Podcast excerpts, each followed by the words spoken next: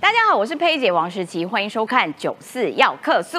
哎，今天呢，我们要讨论好几个话题。首先，我们要看到是国民党不是一直喊出在野大联盟、菲律大联盟、执政大联盟、各种大联盟吗？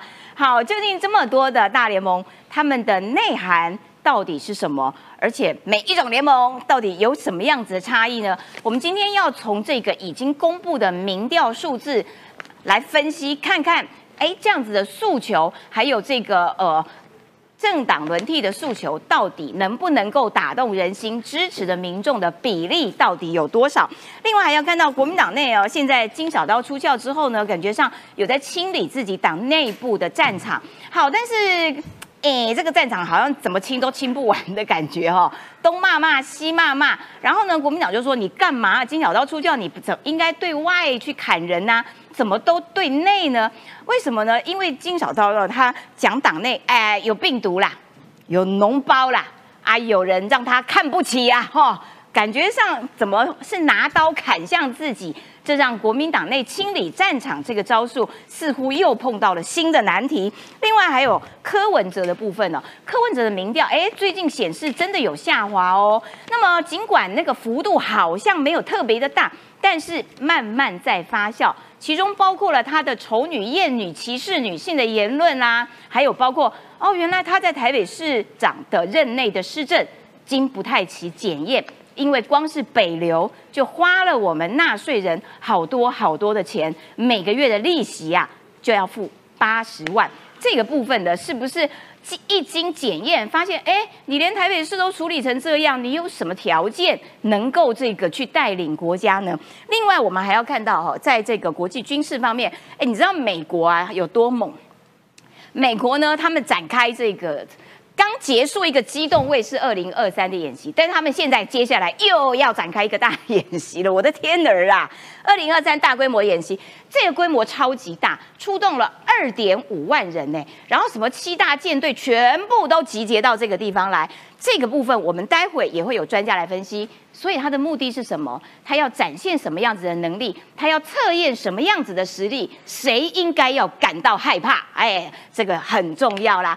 而且不只是美国，你知道现在连欧洲都知道说台湾对他们来说有多重要，所以纷纷的跑到这个太平洋这个地方来参与这个演习，包括了这个法国啦，然后来跟韩国啦、法国啦，也跟日本啦。意大利啦，也来跟日本啊，哦，看起来太平洋这一块安全的区域稳定，其实全球都很瞩目。好的，我们赶快来介绍来宾啊。首先要欢迎的是啊，哎，我好久没有碰到他，好久不见。他从美国回来之后，我第一次碰到他，欢迎北辰将军。时间好，大家午安。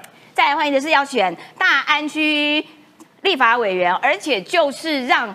这个小强瑟瑟发抖，然后被这个金普通骂瞧不起的这个对手苗博雅来，谢谢主持人，大家好，好，再来欢迎的是民党的立委林楚英，佩姐好，大家平安，台风天嘛。一平台风天嘛，很好很好，很应景。再来欢迎的是渴望代表国民党参选中正万华的钟小平。嗯，说好话，存好心，做好事。是不是？我先给你定调，你应该就可以被提名了。好的，一开始我们就要来看到，刚刚一开始我就讲到说，我们要从交叉分析里面来看看说，嗯，到底国民党提出来的各种大联盟。菲律大联盟、执政大联盟、在野大联盟到底有没有可能？哈，这一部分我们从这个民调开始看起，因为总统大选的支持度哦，呃，好像看起来萨卡都有一点稳定，因为领先的都是艾辛德，这个这个嗯比较没有在动啦。好，如果是合起来五党籍的郭台铭要配柯文哲的话，郭柯配，哎，蛮有竞争力的哦，他们两个合起来是三十点七。赖清德还是第一啦，但是你看差距三点一趴，哈，这个幅度拉近不少。但是国民党的侯友谊仍然是采取一个呃不动如山哈，八风吹不动这样子的状态，十七点四。然后明年大选如果要政党轮替，应该投票给柯郭侯三个人民调当中最高的。那这个东西是要测什么？是要测验选民会不会自动弃保，还有选民会不会自动整合？那结果看起来不认同哎，不认同的过半哎，也就是说，其实选民对于你们啊这边谈这种各种大联盟，并不是那么的支持。很多人对于政党这个品牌，譬如说国民党的支持者，他对于政党品牌还是有一定的这个效忠程度。对于柯文哲这种个人崇拜式的，有没有？他仍然也会很坚定的说：不行不行不行，你不可以去跟人家合。所以政党的这个呃品牌坚定度，使得喊出各种大联盟的可能性，我认为，嗯，这个操作可能还要再想一想啦。所以这个要请北辰将军来分析一下。因为朱立文讲了各种大联盟，可是他却没有讲内涵。然后呢，他没有讲内涵，金普聪给他又给他泼个冷水。哦，那什么东西我搞不清楚。呃，其实七月二十三号国民党的全代会过了以后，会产生很大的变化。为什么很大的变化呢？因为有很多国民党的区立委候选人，在那一场也已经提名了，已经提名了，被所有党代表同意，然后完成提名。那这个时候呢，金小刀说，党代表大会以后，我们就要严格的来执行党纪。请问党纪金小刀能执行吗？金金小刀是谁？金普中只是侯办的执行长，对，你你不是国民党的秘书长，你搞错了。嗯，国民党的党纪党务，你这个侯办的执行长你是推不动的，你是推不动的。你说，哎，我要处理于北辰，我要处理李正浩，你讲没有用，我不怕你啊，怕你干什么？你又不是秘书长。因为刀不在他手上。对，当金小刀没有刀的时候，就变成金没有小刀。那刀不在他手上嘛？那以前为什么金小刀很厉害？他只要讲说，哎，你这样子不好哦，或者使个眼色，第二天国民党就开闸了。嗯，因为那时候你有权嘛。现在金小刀是无权，一个没有刀的飞刀手。说句实话，他只是一只手而已。嗯，他没有办法执行任何的党纪任务。所以国民党在七二三以后，这些正式被提名的立法委员参选候选人哈，他只有做一件事。第一个阶段就是八月份，八月份等待，等待什么？等待侯友谊的民调起来。那九月份就是忍耐，等得到吗？哎，对，所以说九月进入九月份就是忍耐，忍耐他的民调还没有起来。到了十月份呢，就是开始哈焦虑，还没有起来怎么办？嗯，到了十一月份哈，就开始各自开始执行散打、自由搏击，自自找生路。因为你到了十一月，如果民调还没有起来，你还叫我等什么？你还叫我忍什么？我没有办法啦，我焦虑啊，我就开始自由散打。现在就已经在自由散打，呃，现在还有顾虑。现在还有现在有点在打擦边，对对，现在顾虑，所以我说正在等待，默默的等待啊。可是呢，当朱立伦丢出了一个所谓的执政大联盟以后，这个小鸡突然间精神振奋呐！哎，主席讲的哦，嗯，是主席说的哦，是执政大联盟哦，他不是说重返执政，不是说蓝天在线哦，他是说执政大联盟。什么叫大联盟？就是可以包罗所有非绿的力量，大家可以在一起努力啊。那你你你侯友谊不包，那是你家的事啊。我当立委，我当然要包罗所有的选票啊，所以我白的票也要啊，浅蓝的票也要啊，只要非绿票我都要。所以你处分我有道理吗？那是主席说的。所以现在所有的这些地方的参选的立委，他们手上已经拿到了朱立伦的手谕了，叫做执政大联盟。那你金普中凭什么处分我？哎，可是你刚刚讲的是立委小鸡的部分啊，我要执政大联盟。可是就总统的部分。其实选民是不认同的，总统不会有大联盟，不会有大联盟。对，总统怎么会有大联盟？你到底是你这个联盟好了，谁是盟主？我就直接讲嘛，你要找菲律大联盟、执政大联盟、所谓的政党轮替大联盟，谁当盟主？比较有可能的是他们两个人的合，就是呃，如果要联盟的话，他们两个人的合是比较趋近于可。你想要争取这个盟主，第一个民调高。对我的民调碾压过其他两个人，嗯，那那侯友谊没有嘛？没有嘛？那现在这个柯文哲是碾压，他最高啊，嗯，他最高啊。可是呢，柯文哲缺什么？柯文哲缺子弹呢？你说他募了很多款，没有错，他没有子弹，没有区域立委，所以他没有办法走下去。所以柯文哲必须要跟一方来做结盟啦。嗯，所以我觉得柯文哲结盟的对象绝对不会是侯友谊，绝对不会是侯友谊。因为国民党不会容许侯友谊当当副手，他是一定要当正手。嗯，因为金辅中已经讲了，就算倒也要挺起胸膛倒下去。哎，我觉得有骨气呢。对对对，这叫烈士。嗯，就是就算不名无名啊，也要顶天立地，要挺起胸膛倒下去。嗯，可朱立伦说我没有叫你倒下去，哎，我们要挺起胸膛碾过去。哇，那就那就很难，那就麻烦了。挺起胸膛倒下去很简单，那叫做气魄，那叫做气势。可挺起胸膛碾过去，那叫实力啊。那叫实，那叫实力。侯友谊就没有啊，啊所以说这个方式就产生脸过去，对，就产生了两个人的分歧嘛。朱立伦说：“我不是这样倒下去，哎，我不是叫你无名也顶天立地，我要赢呐，嗯，对不对？即使总统赢不了，我立委要赢啊，我不能两个都输啊，我不能因为总统拖垮立委的选情，那我的党主席不是白干了吗？我这个政党联什么大联盟不是说假的吗？嗯，所以现在金小刀在挑战朱立伦的方式，而且现在金小刀，我觉得他下一步一定会跟朱立伦叫一件事，嘿，把权力给我，哦哦，我现在只有。”侯办的权利，我只有侯办的生杀大权。谁如果不合作，离开侯办，对对，那金小刀先发现一件事：市府派的滚，对对，滚滚滚都滚，只能这样子。对，但是对于党中央的党纪这件事情，我无能为力，他没力，所以他会要要求租给他。朱立伦授权给我，就等于说金普松所讲的党纪，如朱立伦讲的一样，如朕亲临，如朕亲临。那猪会放吗？当然不会放啊！哇，那所以他们两个人。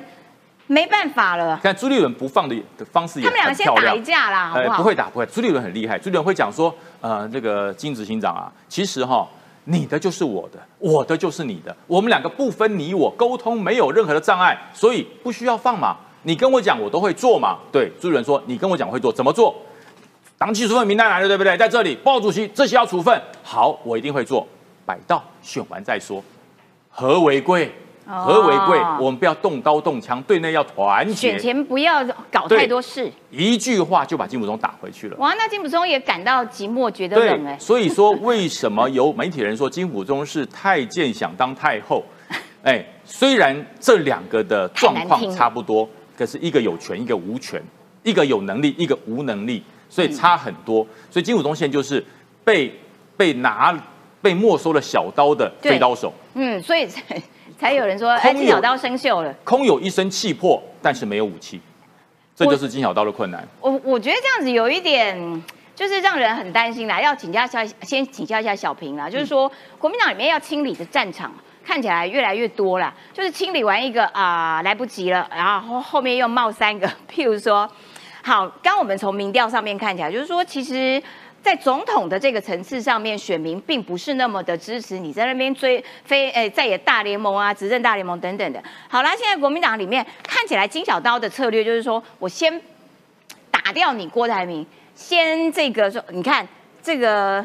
萧敬仁就说：“郭台铭输不起啦，政治界奶哥啦，奶哥怎么躺着也中枪，输不起哈！一旦郭宣布参选，民调就会消轰啦，你不值得畏惧啦，还会唤起国民党支持者的危机意识跟反感啦。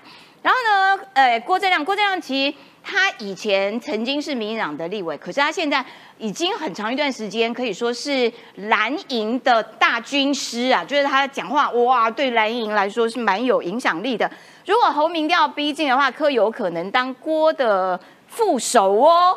郭民调一直在十二到十五之间，所以郭发动联署来逼和，气势上面就逼你哈。若侯两个月内的民调逼近柯，那柯可能就会当副手，而不分区就会冲到十席以上。啊，郭台铭参选是不是会助攻赖清德？陈玉珍就说。郭如果参选，哎，不会帮到赖啦，反正拉的都马是柯的票，所以小平你怎么样看待现在金跟朱两个人，以及金要清理的战场越来越多？请问国民党怎么办？刚于将军讲的是对的啦，我们把这个选举比喻成一个 NBA 篮球队好了，总教练是谁？还是主席嘛？金辅中是不容别人挑战他的总教练调度权。然后金辅中是什么角色？叫做进攻的战术教练。教练至少分战术教练、跟防守教练、跟体能教练、跟球队经理。后面准备两场，那个叫王金平，好不好？就是球队经理要去弄薪资啊，什么什么什么。王金平真的会去弄两场吗？是，那总教练还是朱立伦。朱立伦讲了不能挑战他，这第一个。第二个呢？那金武中的尽量能做就做嘛，哈。那郭正亮讲这个话，哈，其实是有道理的。我们现在在推动在野三角，因为。这个我们这个非绿的战将三三个加起来的话，大概比赖清德多十五趴。可是多十五趴很难整合，互有汉格。你就刚你刚才也讲了嘛，对不对？好，合在一起三十八，你们不要合的五十四嘛。有一个民调刚刚出来，好，对对，这就是再也难的地方。好，那继续呢？那再也简单讲，什么叫三角形？两边短的一定长过最大那边，何况最大那边快被我们追平了，只差四趴，就科目的那个三角形那条线哈。那那我们现在不能两面作战，国民党现在体质很虚弱哈，那我们只能 不能两边开战，不能像当初希特勒那样，又又跟俄国打，又跟那个美美军打，跟英军打等等等等哈。所以我们所以你们都跟自己打。所以国民党的定调就是攘外必先安内，这个外分很外的叫做赖，比较近的外那叫做科，内是谁？当然是郭台铭嘛。所以现在看起来是一方面我们有两手，一方面朱立伦哎也试出在野大联盟对柯先没有动手，嗯，因为我们有力，我们只有力气去现在解决锅，先把锅边缘。加上另外一方面，金小刀一吹吹吹吹，本来最多输到十趴，就是二名跟三名，现在输到四趴，所以现在我们目标怎么样？我们回来了七十几，等到回到八十的时候，就二十二比二十二了。我讲民调，我们跟科，所以要等到什么时候？刚刚于将军说，哦，八月再等，九月再忍，一两个月。然后呢，我们最重要的是先，党中央的策略是先边缘锅。以时间换取空间，因为只剩一个多月，还要连署了。九月十四到十七，对。那锅如果没有连署，我们就喘一口气。我们所谓在野大联盟，跟我们用陆军给柯文哲看 body，他陆军很弱嘛，你知道？我们陆军强嘛？看得了他 body？看看了，陆军可以看 body，空军现在还不行。好，所以呢，我们就可以弄到十月、十一月。如果当我们超过他一趴的时候，在野大联盟的的发球权就在老 K 这边了。这是我们打的算盘，但如不如意，我们再走下去了。我看整个方向这样，好，再回到郭正亮讲的，郭台铭是只想当正的，对不对？对。郭台铭，柯文哲也是啊。柯文哲不一定。真的？是是，跟跟郭比，那因为郭没当总统就退休了嘛，好，所以郭第一第一顺位是当国民党的总统，现在显然不可能了，七二三通过了。对。所以他有没有可能，如果柯给他做总统，那叫做郭柯配，干半夜都去，你知道？那他那好，回到郭正亮的逻辑，那为什么我正的要让你，我也要当正的老柯？当他民调落后的时候，他就会有这个有这个主意出来了。所以这是国民党最大的危机。落后也不会输掉给郭啊，所以他干嘛当副的？不，他民调落后，他连副的都没有，就是老 K 跟他两两败俱伤，就赖清德那躺着当选嘛。今天赖清德唯一的威胁就是三组搞在一起，这第一第一最危险的，次危险就是有人被气饱，就郭。科配在一起，一定想气饱侯嘛？嗯，这个这个绿的也有风险，所以它这个局势一直在变，每天都在变，好，跟台风路径一样变来变去啊。那只我们现在现阶段，我们不要想太多，我们现阶段先花一个月时间拉平了这个侯，拉平了科，变二，现在二十四比二十嘛，美丽岛变二十二比二十二，再发动陆军翻过去一两趴，再再发动我们所朱立文倡议的叫做在野大联盟啊，这是。完美的算盘是这样子铺排啦，是这样是。哎，但是人算会不会如天算就不知道了。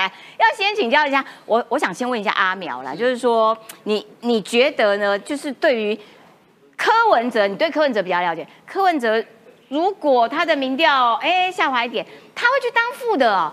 不是啊，他如果要当副的，那好歹这个正的要让我心服口服嘛。可是郭台铭除了有钱之外，你的民调并没有让我柯文哲心服口服啊！我还是就算再不济，我还是比你高啊！他有可能去跟郭当副手。我觉得郭正亮没有非常了解柯啦。嗯，柯会不会去配副手的关键在于他跟赖的差距是多少。柯跟赖差距越近，他越不可能去配任何人副的，因为柯满脑子想的是赢啊，他满脑子想的是要当总统啊。如果说他现在跟赖有拉近，他干嘛去当任何人的副的？对，这是为人作嫁啊。他要去当郭副的，唯一的情境是这样，就是他已经长期低迷，确定是老三了。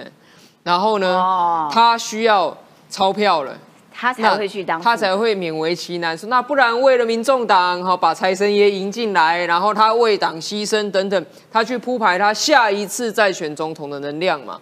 那如果说现在柯觉得自己哈正在上升期，正在冲刺，跟赖越来越近，他没事去当郭副手干嘛？郭做细卡多出来，民调也没比柯高啊。对啊，柯文哲这个人的个性啊，大家一定要了解，他是哈打不过你的时候才跟你谈呐，打得过你的时候打死你啦，就是这个样子。三怕二型的啦。没有，因为他长期研究毛泽东嘛，所以他一定也有从毛泽东的经验里面学习。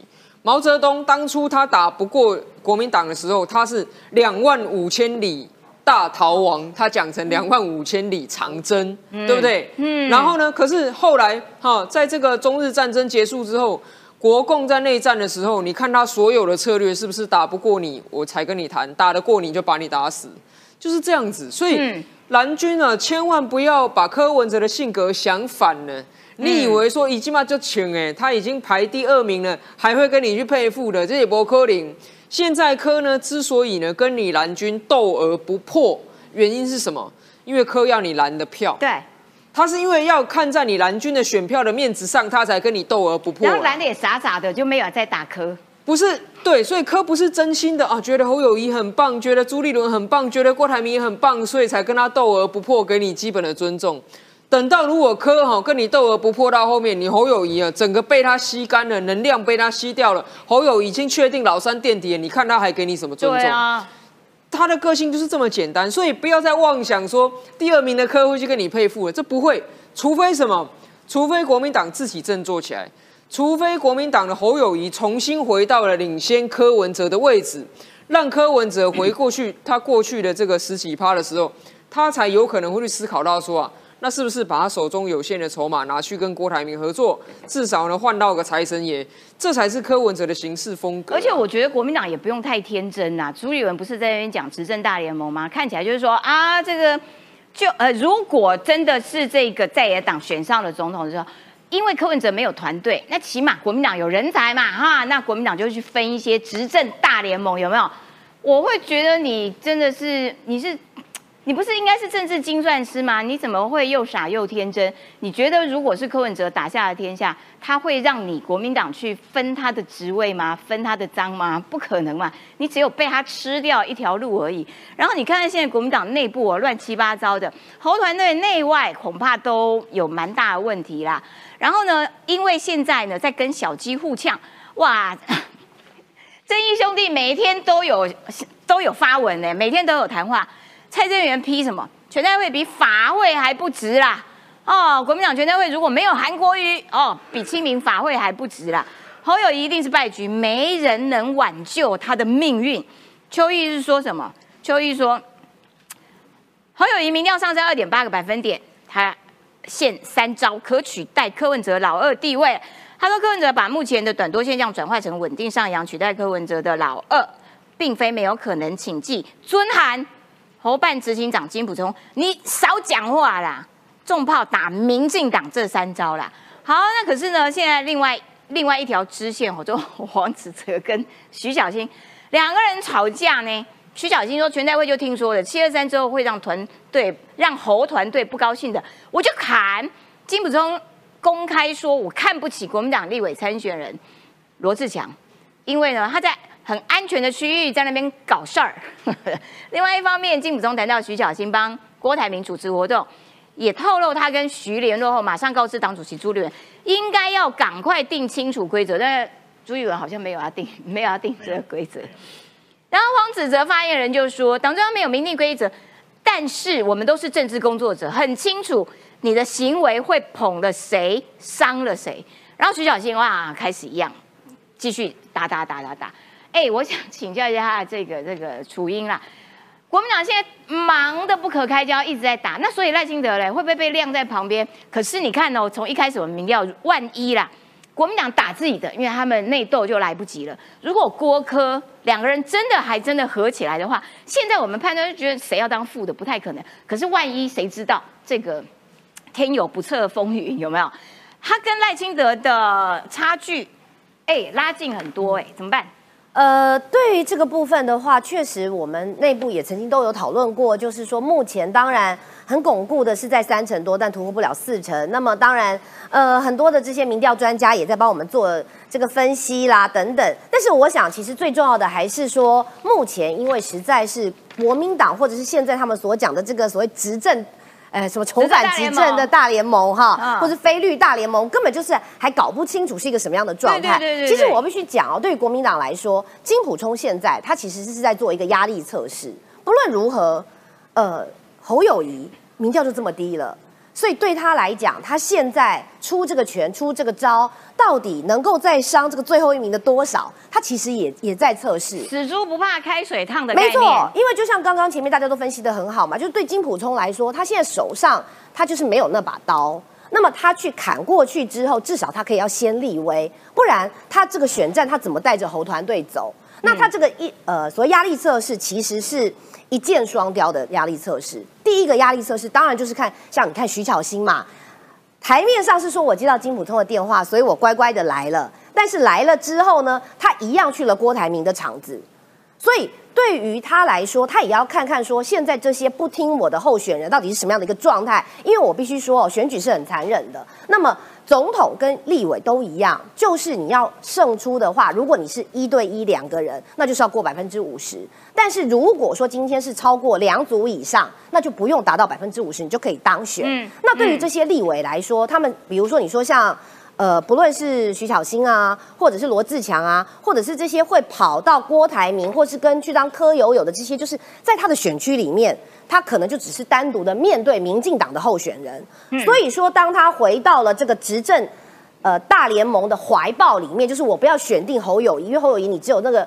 这么少的十几趴，甚至于不到二十趴的时候，我靠你，我不会赢民进党的候选人呐，所以我必须要多捞一点票。那这个压力测试就在于，他现在在看到底我要呃出这个侯友谊这把剑的时候，有多少人会害怕？大家的反应是什么？这是第一个。第二个压力测试，当然就回到刚刚，其实呃北北辰大哥说的，也是给朱立伦告诉他说，你看哦。现在我讲的都是空话，那不然的话，我现在讲的你有没有要照做？如果我讲的你要照做的话，那我在后面乐得当引舞者，得罪人的是你，开罪人的是你。对。但是如果现在我讲了，我的侯友谊团队也努力了，包括你看，像他把黄子哲找过来，从这个花呃台北市政府挖角过来，那我们的人都在这里努力。但是你党中央麾下提名的这个立委候选人不听话。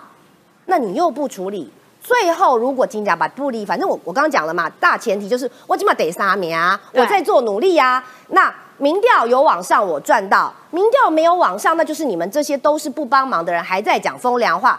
最后输了的话，那压力测试的那个测试点就要回到朱立伦身上。嗯，所以对。呃，我来看这出戏，当然就是国民党或者是执政大联盟或者什么，你们自己要搞清楚到底你们要推谁，否则我相信这些小鸡就是会一直跑来跑去。但是对我们来说啦，目前的民调其实也可以看得出来，民进党在这执政的七年不是没有政绩，有政绩，只是我也必须讲，呃，很多时候人民是比较容易忘记的。那么我们如何让民众感受到这七年来所做的这个部分？行政院的团队也要开始努力的哦。在面对这些所谓的不论是抹黑啊或谣言要出来讲，那以现在最新的民调来看到的，就是你看当国民党，然后民众党加郭台铭闹哄哄的时候，其实民众也会感觉到是说啊，你们这把就缓了对不？你们都是在想自己什么时候夺回那个位置跟利益，所以明年总统大选是不是应该要换政党呢？那对比我们国家未来四年发展，哪一个政党会比较好？呃，我现在看到的是。民进党持续执政有三成。哦，哎，那所以朱立伦那边喊政党轮替就破功了啊，是。民众并没有要买单哦，不好意思，是因为在他们看在眼里，也只是觉得说，啊，你换姐嘛，直接轻无一年啊，啊，你们真的有提出什么政策牛肉吗？还是你们现在就是直接是联盟内互打，打得大家非常的开心，但是也是抢位置啊，啊，有些人在做事吗？没有，嗯，可是。看起来啦，国民党就不断的告诉大家说，你就是要狂打民进党。这个邱毅也说，狂打民进党就对了。徐小新也说，你打民进党的力道，如果打国民党自己人那么凶的话，你们一定要侯友谊会只剩下十七八嘛？也就是说，民进党现在接下来就会被狂打、狂打、狂打，然后柯文哲呢就会被放过、放过、放过。哎，这件事情也很奇妙，就国民党没有想说。我要先爬到老二，然后所以我才能够这个想到第一嘛。那所以你不打柯文哲，因为柯文哲现在是老二啊，你不打柯，哎，放过他，我觉得这件逻辑上说不通。而柯文哲难道就真的没有东西可以打吗？因为柯文哲呢最近拍了一个片，拍了一个片呢说啊，这个北流啊，我盖的我负责啦，等等等等啊，总之就是看起来真的是很有 guts 哦。然后可是后来结果。被台北市议员许呃许淑华亮出公文说，哎，不好意思哦，你柯市府明明欠的那一点九亿元是文化部根本就没有说要给你啊，文化部跟你的文里面其实是都已经清了啊，然后你自己多花了一点九亿，你还要逼迫文化部去给你钱，这个有道理吗？然后你还拍一个影片说，哦，我跟你讲，我个人我负责，讲的很大声呐，事实却很不堪呐，这个部分要请阿苗来帮大家解释一下。所以透过检验。柯文哲的神话，有财政纪律的神话，很会还钱的神话，哇，这个这个很有 guts 的神话，其实都会破功吧？其实财政纪律绝对不是只有会还钱就要有财政纪律，财政纪律的根本是，如果是你自己的钱哦，那你随便你怎么花，那是你自己的钱，大家不管。政府的钱就算只是一块钱，也要经过正当程序。什么正当程序？我先跟大家报告，我们台北市议会多年几十年以来。有一个呢，审查预算的规定啊，就是我们预算还没通过之前，市府不可以先去发包，不可以先去招标，也不可以先去跟厂商签约。为什么？因为我们怕说市府你自己去发包招标，或者跟厂商签约之后，拿着跟厂商的合约，回过头来跟说，哎，议员呐，我们已经签约了，所以你这笔预算一定要一毛不删给我通过哦。因为如果我没钱的话，我会违约，市府会被罚钱，会有利息，会被强制执行的。在场有桃园市议员，还有我们议会里面非常资深的中小平议员，大家都知道就是有这条规定。所以柯文哲这个北流的东西，我跟大家讲最根本性的问题啦。就是根本没有这笔钱，中央从来没有说过要付，议会也没有审过，也没有同意过有被这笔预算。柯文哲就先去跟厂商签了这个和解的约了。霸王硬上弓，基本上这就是情绪勒索，情绪勒索根本就没有这个预算的时候，他怎么可以跟厂商签约？嗯，他怎么可以跟厂商签约？今天八十万利息的事情，是因为他签约了才有的。如果没有签约，怎么会开始跳表算利息？对，就是这么简单一个道理。所以我不知道他拍这个影片到底是要讲什么，他能不能够解释为什么议会没有通过预算，他就先跟人家签约？嗯，他不敢讲啦，他绝对不敢讲。文化部不给我钱。而且我跟大家报告哈，文化部早就已经在代办协议书里面写的非常清楚了，以核定的预算为限。是的，其实文化部有不给科钱吗？早就已经在给了，本来四十五亿的工程款，后来在赖清德当院长的时候，帮科一口气追加十五亿，四十五追加十五是三成呢，每三块就再给你加一块，哦哦哦，很多很高的比例哎，对，变成六十亿，哪有不给你加钱？有，只是说你今天追加预算，柯文哲经常说他最讨厌追加预算，不是吗？嗯，所以当时赖清德给他追加预算到六十亿的时候，代办协议书写的白纸黑字一清二楚。以核定之预算为限，不得任意变更追加。你不要再跟我要钱喽！他明明写的应以核定预算为限，而且他的文里面还要求说，你这个台北市政府要要就是善良管理人的责任。对对对对对。那什么叫善良管理人？很简单嘛，台北市政府这一点九怎么来的？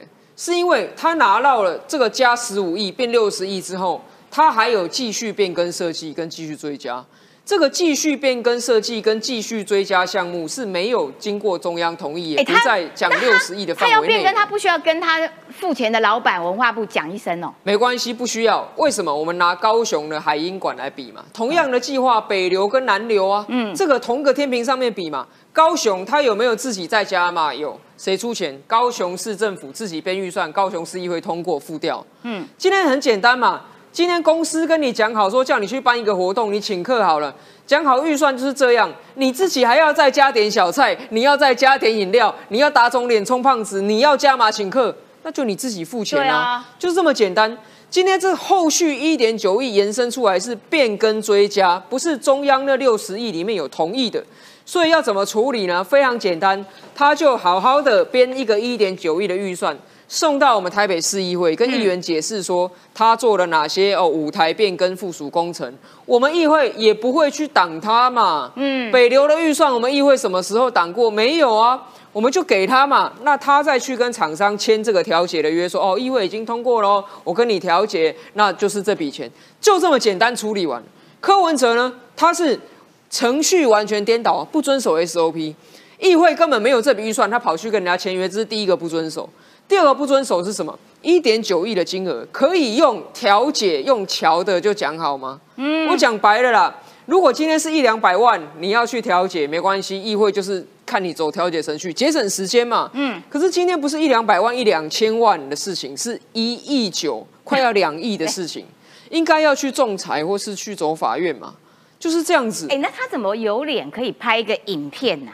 没有，因为因为现在是这样子啦，哈，现在分众社群的人，我坦白讲。会看他这影片的人，他已经快二十几万、快三十万次浏览嘛？对啊，也不会来看我们节目啊，也不会来看我们其他的说法，他就相信柯文哲的说法。预算的事了，就用政治解决，就就这么简单。基本上，我觉得他这个最大的问题就是他在财政纪律当中犯了一个不遵守 SOP 的错了。他最爱讲 SOP，结果自己。所以就自打脸嘛，所以他现在吞不下这口气嘛，他现在要干什么？情绪勒索所有人。哎，你们议会不通过，你们中央不付每个月的八十万利息钱，你不会赶快用二倍金？可是我跟大家报告，二倍金在台北市超过五千万，要送到议会备查，嗯，一样要走这个程序。对，无论如何都要走议会啦。谁不走这个程序？柯文哲啊。他办城市博览会毕业典礼花了八千万，也没有从头到尾用分拆、分拆、分拆，不走议会二倍金备查的程序，这是什么？他当时讲一句话叫依法规避监督啊，所以他这个依法规避监督不只是城市博览会，不只是北流，还有北艺。台北表演艺术中心也有二点三亿，是一样的状况。还有那个双城论坛嘛，对，所以还逼的陈佩琪亮出他的存折。没有亮存折不是解决之道。亮了。对，亮存折不是解决之道，因为他之前那笔一百万的乱搞，现在呢一点九亿的乱搞，总有一天你的存折是付不出来的啦。对，对呀，你二点四亿也是赶快的秋楼啊。他跟北艺的厂商已经先去签好调解了，签好调解之后才到议会说：“哎，不好意思，我跟人家已经签了调解，你要给我这二点三亿。”那议会说：“我没，我有没有权利审查？说你只有你只能通过，不通过的话，人家厂商会来强制执行台北市政府。所以有这个道理吗？有这个道理吗？这样的？对啊，哎，所以不遵守财政纪律啊，你简直是流氓啊！台北市政府流氓。”蒋万安说：“呃，我们现在要编追加预算，或者是总预算先垫付，避免一直增加利息。对啊，一个月八十万利息都马是台北市民的钱呢。之后继续向文化部争取费用，没有啦，文化部已经告诉你了，就是这样，六十亿了，没有要多给你钱啦。好，那现在变成擦屁股的是蒋万安，可是闯祸的明明是柯文哲，然后国民党根本就轻轻的放过他，没有要狂打柯文哲。我这瞧不起你们国民党啊，这好。国民党党团应该。”更多压力给柯文哲，把事情讲清楚。预算就是预算，不要用政治来混淆正常的预算。是第一件事，你就你就做错了嘛，老老柯哈。这第一你会不会打他啦？我会，我现在就讲嘛，好，给讲给你听嘛。还是你会去蹭他啦？要选你被提名之后会不会蹭一下他？不会，不会。柯文哲支持虞美人，对，我们这需要推虞美人，好不好？哎，令人尊敬啊，不会蹭的国民党小鸡啊。你是文山林志玲，好歹我是万华寇世勋，好不好？哎 好，继续我继续讲哈。好，我觉得这个就是。完全没有财政纪律乱搞，今天再拉回来，这一点九亿，你今天呢，好像一个帅哥市长就要讲完出去哈，没有戴帽子，妈上面一个乌鸦，拉屎拉他头顶上，干真倒霉，你知道？不，跟讲话没有关系，脾气最好叫李四川，抓狂哎，对，他完全用政治手法，第一个他开拍这个二十几万人点阅的影片，对不对？对。第二，然后他们四个党团的民众党的议员。然后也也在一直一直逼哦，因为李世川快疯了，你知道吗？为什么？北翼好二点四亿，北流好一点九亿，每个议员的五十个议员咨咨咨询他，他疲于奔命，然后还要李世川派公务员去帮那四个议员背书说客户的没错，他说你不能去，因为这个不能颠倒是非嘛，公务员一定要行政中立嘛，哎不去啊，翻脸嘞，在咨询呐，用用会议询问去搞李世川，李世川很硬哎。我跟你拼了，你知道？我我就寸土不让，因为李世川认为说你要我这副市长要我们这个这个蒋市长来承担一点九亿，完全没道理。是啦，你要我追加一点九亿没有问题，可是这个监察院也来调查一下，审计部也也来调调查一下。我的意思说，你们国民党的小鸡，譬如说哇，这个遇神杀神的徐小新，他也没有在打这一条；游淑慧也没有在打这一条；张世刚也没有在打这一条。所有的战将全部都乖的像什么东西一样。请那个王心怡书记长出来。找个十个八个议员来开，连他也没有啊！开我应该要开个记者会，把这个弄清楚，要他负全责，要要柯文哲。何况我们现在打柯文哲，等于在帮侯友谊，对不对？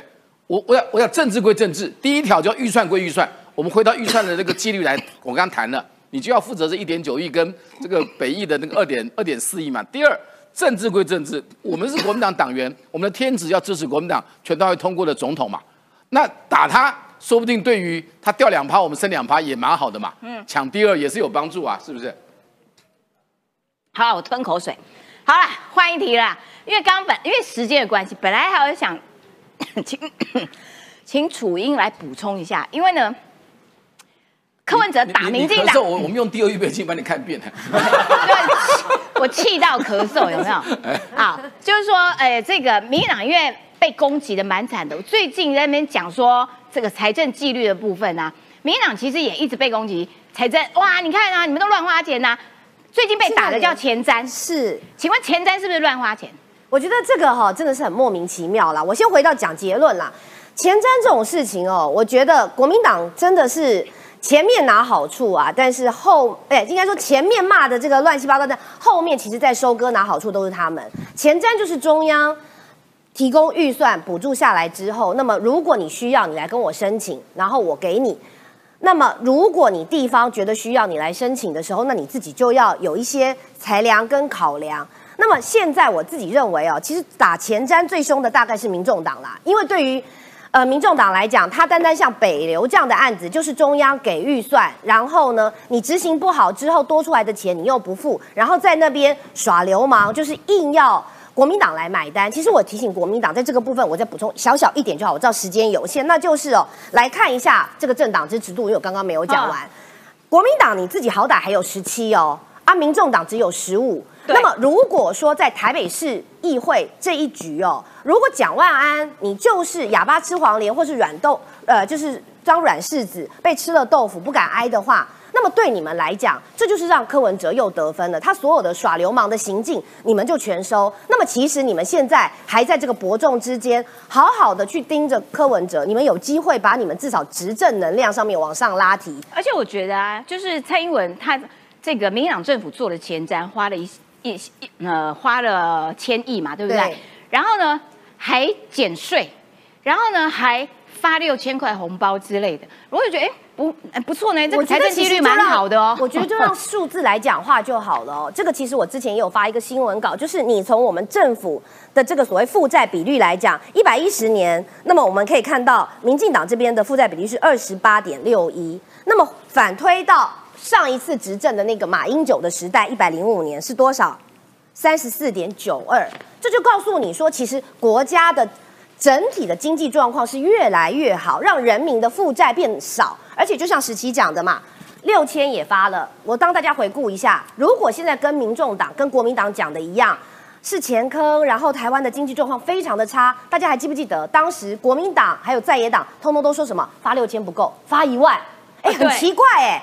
在这个几个月之前要发钱的时候，大家都说：“哎呀，政府有钱有多税收，赶快拿出来发。”但现在呢，回来又说这个缺乏财政纪律，然后说是一个钱坑。我只是要讲，其实这些都是中央补钱，就像盖北流一样，中央给了你六十万，哎，六十亿，然后这些钱呢，都让地方政府去做亏底了。如果柯文哲他不是这个一点多亿别康，嗯，他也会拿这个来宣传啊，你还记得吗？对，他当初演唱会是要拜哪里？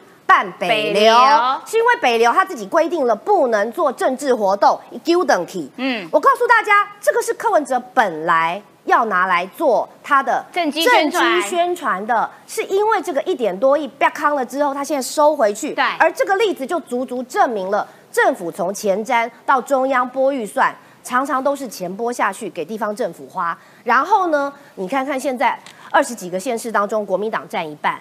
他一边呢就跟你讲说这是钱坑，这是钱坑，可是另外一边他拿中央的钱说来我剪彩，侯友谊不就这样吗？停车场到这个什么捷运动，我觉得还蛮会持家的啦，就是说蛮会赚钱的，所以马九花钱也花很爽，马马九花钱花太爽了之后呢，接下来民进党执政，蔡英文在还钱，不但还钱，然后还还国家的钱之外，还可以发钱给每一个人，我觉得这件事情，嗯。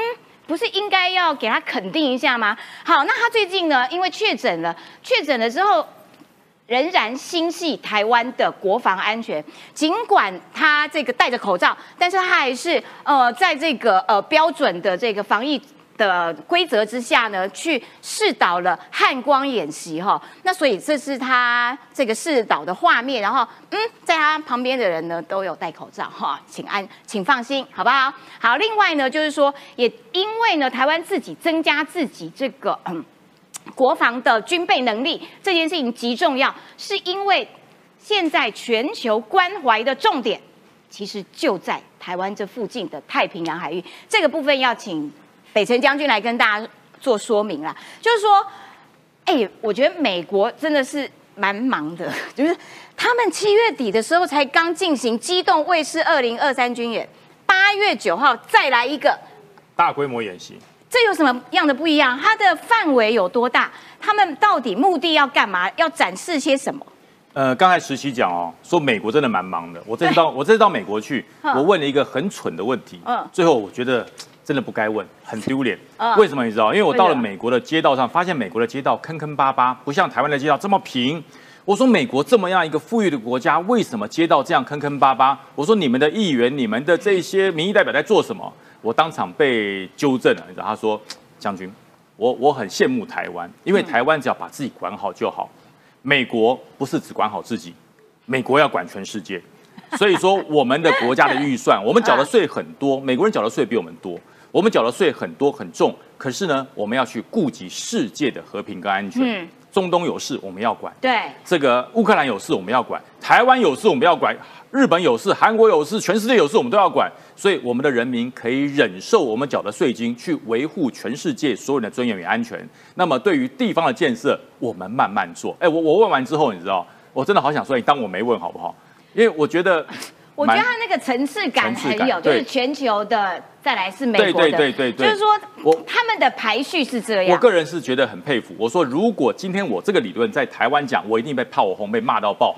可是美国的民众没有人抗议，他说本来就该这样子啊，我们就是要维护世界上所有人跟我们一样好。那我们可以忍耐，所以这一点真的，我这一点哈，我问完之后，可能很多人到美国去会遇到跟我一样的状况，我就直接打了，你不要问了，问了很丢脸啊。所以啊，中国变成美国的假想敌，这是必然的。对，因为呃，俄乌战争之后，让俄罗斯的军事实力大幅削减，嗯，所以说俄罗斯现在的状况没有那么大的威胁，但是还是威胁，因为他还跟。中国想要结合，变成邪恶兄弟联盟。对对，那么美国怎么办？你跟中国结盟，我就跟全世界自由民主国家结盟。嗯，所以他跟哪些国家？我告诉你，美国自己带领英国、澳国、加拿大、法国、日国，还有纽西兰。这代表什么？你知道？美洲、欧洲、亚洲啊、澳洲哦，全部嘛。对，全部。那你看这个弧线画的好像很简单哈，它从太平洋横跨到印度洋。你知道太平洋周边的区域占了全球将近百分之五十的区域，所以说一个太平洋就是半颗地球，半个地球，再加上印度洋，等于是四分之三颗地球 都在演习啊。那所以说就有人在讲说，那解放军呃有这么危险，要让美国这么担心吗？因为解放军的威胁，它有一种武器叫做飞弹。哦，哎，我觉得解放军也很那个，他就。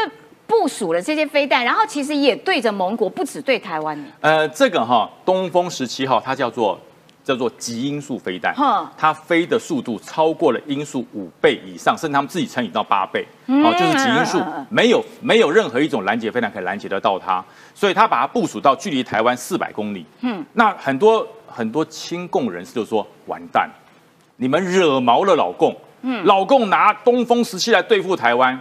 哇，真的哈，这点我真的佩服到五体投地，这样子也可以凹。你知道东风十七它的射程多远吗？对，一千八到两千四百公里。咻，这打打到关岛了，我跟你讲。哎，打到关岛啊？对，而且呢，为什么以前的解放军的军头没有把它向海边四百公里来移动？嗯，因为你容易被摧毁啊。这种飞弹你要藏在很里面哦，是哦，对哦，藏在里面也对啦，对对对，它飞得远，对你藏在里面，它可以飞，很它要飞过大气层，然后开始换壳跳跃，然后再来打航空母舰，打这个一千八百、两千四百公里以外的目标。你把它移到海边四百公里，我说句实话，美国心想太好了，终于被我钓出来了。我们钓鱼的时候要撒饵，你知道吗？那个饵不是用来钓鱼的，是把那个鱼把它引上来。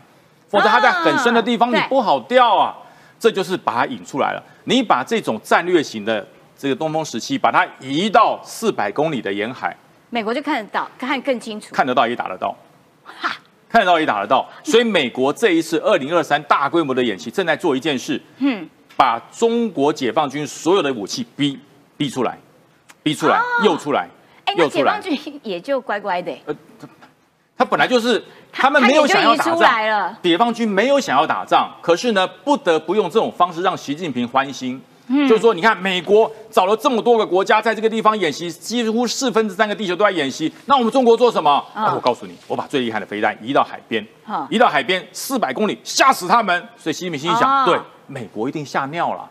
美国晚上你睡不着觉啊？对，美国不是睡不着觉，是笑的睡不着觉，把你调出来了。嗯，所以这一段里面，美国正在研究一件事情。为什么？你看，奥斯汀，奥斯汀，美国的国防部长到巴布南巴布亚纽几内亚去访问。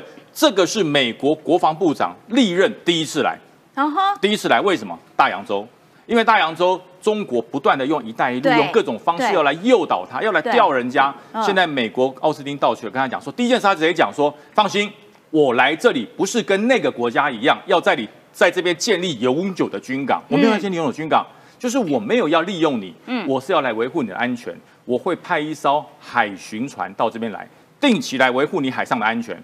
对，不收钱，没有任何的企图，人很好。对我来，那这个巴巴纽人他讲说，哎，这么好吗？有什么代价？没有代价。他说，可是那个国家都跟我说要有什么代价，借我们钱，借不完还钱，就要逼迫我们把军港让给他。没有，我不建军港。所以开宗明义，奥斯汀去第一件事就跟巴纽讲，我不要建军港，我也不要利用你任何的企图，我只是希望维护整个太平洋地区的安全秩序。所以这一点。高度不一样，想法不一样。当然，美国花的钱比较多，所以他的路若坑坑巴巴，大家不要再嫌了哈。对，然后 那可是老共也会有反制，说哼，可恶，你们盟国这么多，你们的朋朋友这么多，我跟我们也有朋友。对，我朋友叫巴基斯坦，美国小巴好多朋友，所以说呢，我也在印度旁边的巴基斯坦跟他来结盟个巴铁兄弟，我就跟他好。嗯，这个一结盟，我告诉你，你想要展示拳头，你反而踢到铁板。为什么？你跟巴基斯坦一结盟，谁不高兴？印度不高兴。印度不高兴。我告诉你，整个亚洲地区最大两个国家，人最多的国家，不是中国，是印度。对，那美那个中国他，哎呀，印度，印度阿三算什么？我在一九六二年就打败过他了，对不对？印度没什么了不起。来，你再讲大声一点啊！我告诉你。印度现在的状况不是你想象的印度，嗯，所以印度一直采取所谓多边策略。我跟美国也好朋友，我跟俄罗斯也好朋友，但是呢，中国我也跟你好。可是现在中国，你跑去跟我的死对头巴基斯坦结盟，变巴铁，你是要玩我吗？对，你要侵略我吗？对不对？你真的认为我被你看不起吗？所以印度说好啊，你跟我好，我就跟美国好。哇，美国心里想太棒了。这从来没有一个人会提出这种要求，打我啊，打我啊，对不对？印度本来还在犹豫，说我到底要不要跟美国好？嗯，现在你跟巴基斯坦一好，印度说没办法，是你逼我的，嗯，我就跟美国好。那跟美国一好，整个南海地区，印度把你扛住了，把你整个中国框住了，你怎么下来？印度这么大，人这么多，对，它的生产力不比你中国差，对，所以说现在很多的国家把很多的资源、力量还有发展往印度移。要离开中国，因为中国太可怕。所以说这一次二零二三的扩大军演，还有一个最大的一个亮点，就是它的空中机动司令部。什么叫做空中？空中也可以有司令部。空中机动司令部，大家听起来好像很复杂，没有告诉你，就是管补给的。哦。所有的军机，你在飞行、在做执任务执行的时候，你要如何补给？那以前的补给就是 K 七幺三栋啊，或者 K 七四六来完成补给。现在美国把它切成三段，第一个。安全舒适区，在整个中国威胁以外，这个时候补给就用 K C 幺三栋跟 K C 四六一般的加油机帮你加油就好了。进入边缘区就进入一二岛链之间，我就要把这个所有的加油机要增加它的中程僚机，它要有防御力量，它要有所有的镭射夹舱，要有防御能力，你才可以让我的战斗机可以不会掉到海里面继续加油。可是进入了热区，进入了第一岛链以东这块地方，我的加油机要更进阶，要用无人加油机。哇！海军美国海军刚刚开始服役的 MQ 二五无人的这个加油机，它飞上去，第一个它逆中看不到，第二个它进它的滞空时间久，然后第三个没有人，所以用无人加油机逆中的加油机帮逆中战机加油，你就看不到。哇，这听起来好有未来感，这就是空中机动司令部的三部曲，把整个机动分为最危险。次危险。第三危险，然后有不同的载具来做，所以正会在这一次的演习里面扩大的验证，嗯，不止对美军，还有对这一些国家所有的需求，我会用三种不同的等级来支援你，目的就是要把整个中国的野心锁住，维护。印太地区的安全。哎，那所以这次军演，你刚刚讲到第三阶段，哇，都是无人的，都是无人。那所以老共看到应该会瑟瑟发抖。哎，所以老共的火箭军的副司令就说：“哎，你不要打我，干脆我把我的秘密告诉你好了。”然后他就消失了。然后这个这个外交部长也不见了。对。所以现在他正愁于说，习近平说：“哎，到底还有多少人背叛我啊？你帮我找出来好不好？”对。习近平说：“我实在找不到，现在怎么办？只有吹哨壮胆，继续跟身边的俄罗斯跟巴基斯坦结盟。”可是你越结盟，大家对你防御围堵会越厉害。了解，好的，非常谢谢北辰将军的解说。而且事实上，不止美国了，联合了这么多的盟友，这个部分也要请教一下楚英啊。就是说，现在欧洲看起来越来越在乎台湾，也越来越在乎这个太平洋这个地区的安全稳定，所以包括了韩呃，而且韩国整个态度也是哇翻过来，有没有？哦，这个让我们看韩剧的时候更加开心。我知道楚英很爱看韩剧，有没有？韩国跟法国空军在釜山进行了联合演习，日本跟法国战机首度联合演训，剑指中国，全部都是剑指中国啦。你看中国，我觉得习近平也真的是，呃，内部都搞不定了，秦刚都不见弹的，然后直接被除名了，就消失在这个人世间了，就是。好像仿佛没有他的足迹一样，你都不去处理自己内部的问题，然后一天到晚在外面张牙舞爪的，还包括连意大利哦，意大利也加强跟日本的防卫合作，八月就要首度派遣 F 三十五战机进行联合演训大家都来了，哇！因为这就是中国这种霸凌者的霸凌的加害者对于全世界的威胁，是连。远在欧洲的国家都感到害怕，所以这是为什么？刚刚就像这个呃文山志平我们的佩姐讲的一样，韩国要跟法国合作，日本要跟哈法国合作，然后意大利也要跟日本合作。但是有趣的是，先让我插播一件事，你看国民党的这个基隆议员，他居然可以对着自己人说什么？我就是这 就是讨打。我的意思就是，其实这个吕议员他只是现行了，就是我们国国民党。我们自己内部在野党的这种老实树的心态，就是帮着霸凌。打你是你自己讨打，对，台湾人活该。我想这个就是一种哦，你身为一个加害者的这种所谓好朋友，协助他。哦，来帮他讲话，帮他的加害者找理由。可是你要看哦，其实其他国家眼睛是雪亮的，知道中国这样的国家，你必须要慎防，他必须要协助台湾。像这种中国随时都在威胁着台湾的这样的一个国家，能够找到更多的盟友。我举例来说好了，赖清德。他在昨天接见了这个呃欧洲议会的这个访问团，而且是外交委员会哦。我必须帮大家整理哦，这个新闻你们可能都已经知道了。但是这个新闻最重要的部分是什么？是他已经是最近几年内第四度来了，而且这个访问团他是公费自己来的。过去哦，我们其实常常听到很多在野党就讲说啊，你这就大外宣嘛，是不是编预算请人家来？没有，对于他们来说，现在真正的来了解台湾面临的军事威胁，跟台湾的整个面对中国威胁的状况是真实存在的，所以他们一直派人过来。那我们来看这个访问团的这个呃。他就讲了，这个外委会的主席就说，台湾呢是一个民主国家，拥有人权、法治、深植人心的重要理念。那尤其是台湾在乌俄战争的时候，台湾呢做出了明确的立场，就是要以实际的行动来援助乌克兰。那同样的，人助自助，所以人家现在也来了，要让台湾跟欧洲能够在贸易跟投资上面成为伙伴。所以我要强调的是，人家是从全方位的来跟我们合作，而且除了我刚刚特别提到的，这个是他们第四次来，而且是用公费来表示说，他们就是在欧洲编议会呃编预算，要来了解台湾的状况。其实我帮大家回顾，我们的外交部长吴钊燮，其实今年六月也才去了一趟欧洲议会，而且除了被高规格接待之外，是十二位。跨国的议员接待他，而且是还颁发了相关的这个荣誉状给他。为什么？这都是在在的证明，是要提升台湾的地位跟能见度。嗯，所以对于这样的整个中国，对于整个亚太地区哦，整个的所谓情势上面的干扰跟扰动，所以这是为什么我看到。